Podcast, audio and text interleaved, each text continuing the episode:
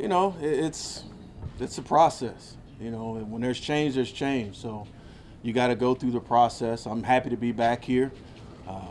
You know, obviously this is going in my 10th year here, so anytime I can put on this red, white, and blue, I'm excited. So that's 4 regimes now? Yeah. What do you think? What do you think the reason for you, them liking you as each guy, new guy comes in? You know, all I try and do is treat people right and do my job.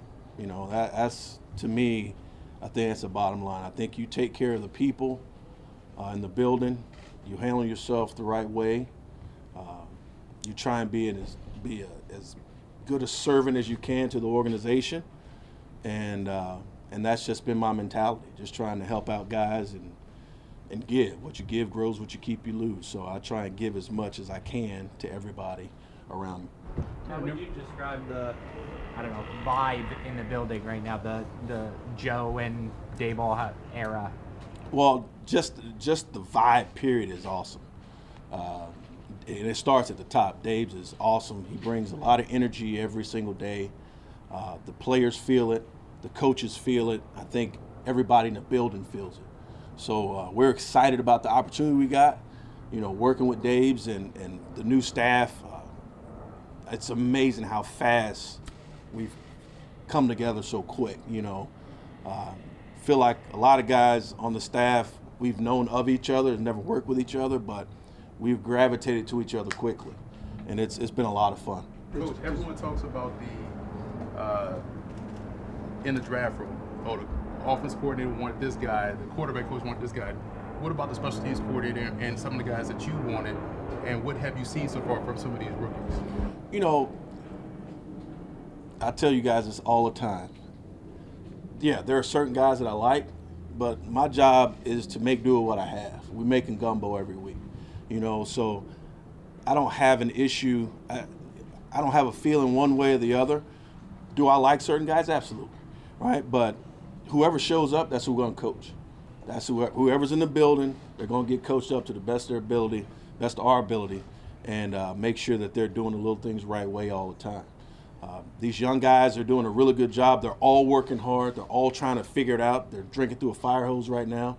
So we're trying to make it, special teams-wise, we try and make it as simple as possible to where they can pick the schemes up quick so they can play fast. So that's, and we can get an honest evaluation on them. So that's what we're doing with those young guys right now. You've got a new punter in the building? Does a new head coach want you to do different things? No, I mean, it's kind of more the same.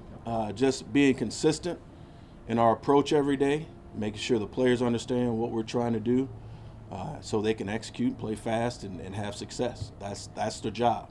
You've got a new punter in the building. Just some early thoughts on Jamie Gillen? He's working hard. Like I said, he's trying to figure it out too. He's a young punter.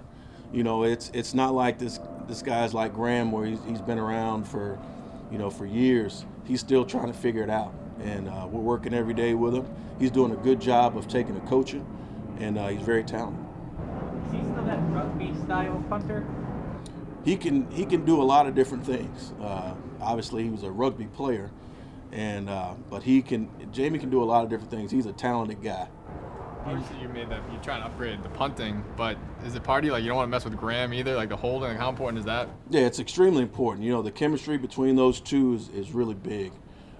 Your chemistry between your holder and your kicker, obviously, actually the whole battery is extremely important. And they've been working at it. They had a good session yesterday, you know, on the sideline, and then we'll work again today. So it's a work in progress, and we'll keep working to try and get back to where we were.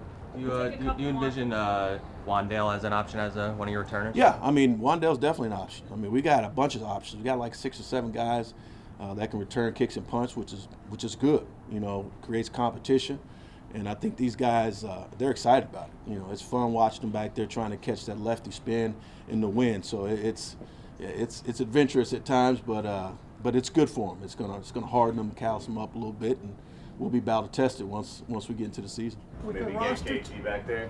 I mean, I know we talked. Yeah, I mean, again, yeah. I mean, that's obviously that's why one of the reasons why he's here. You know, KT's a super talented guy with the ball in his hands. He's dynamic.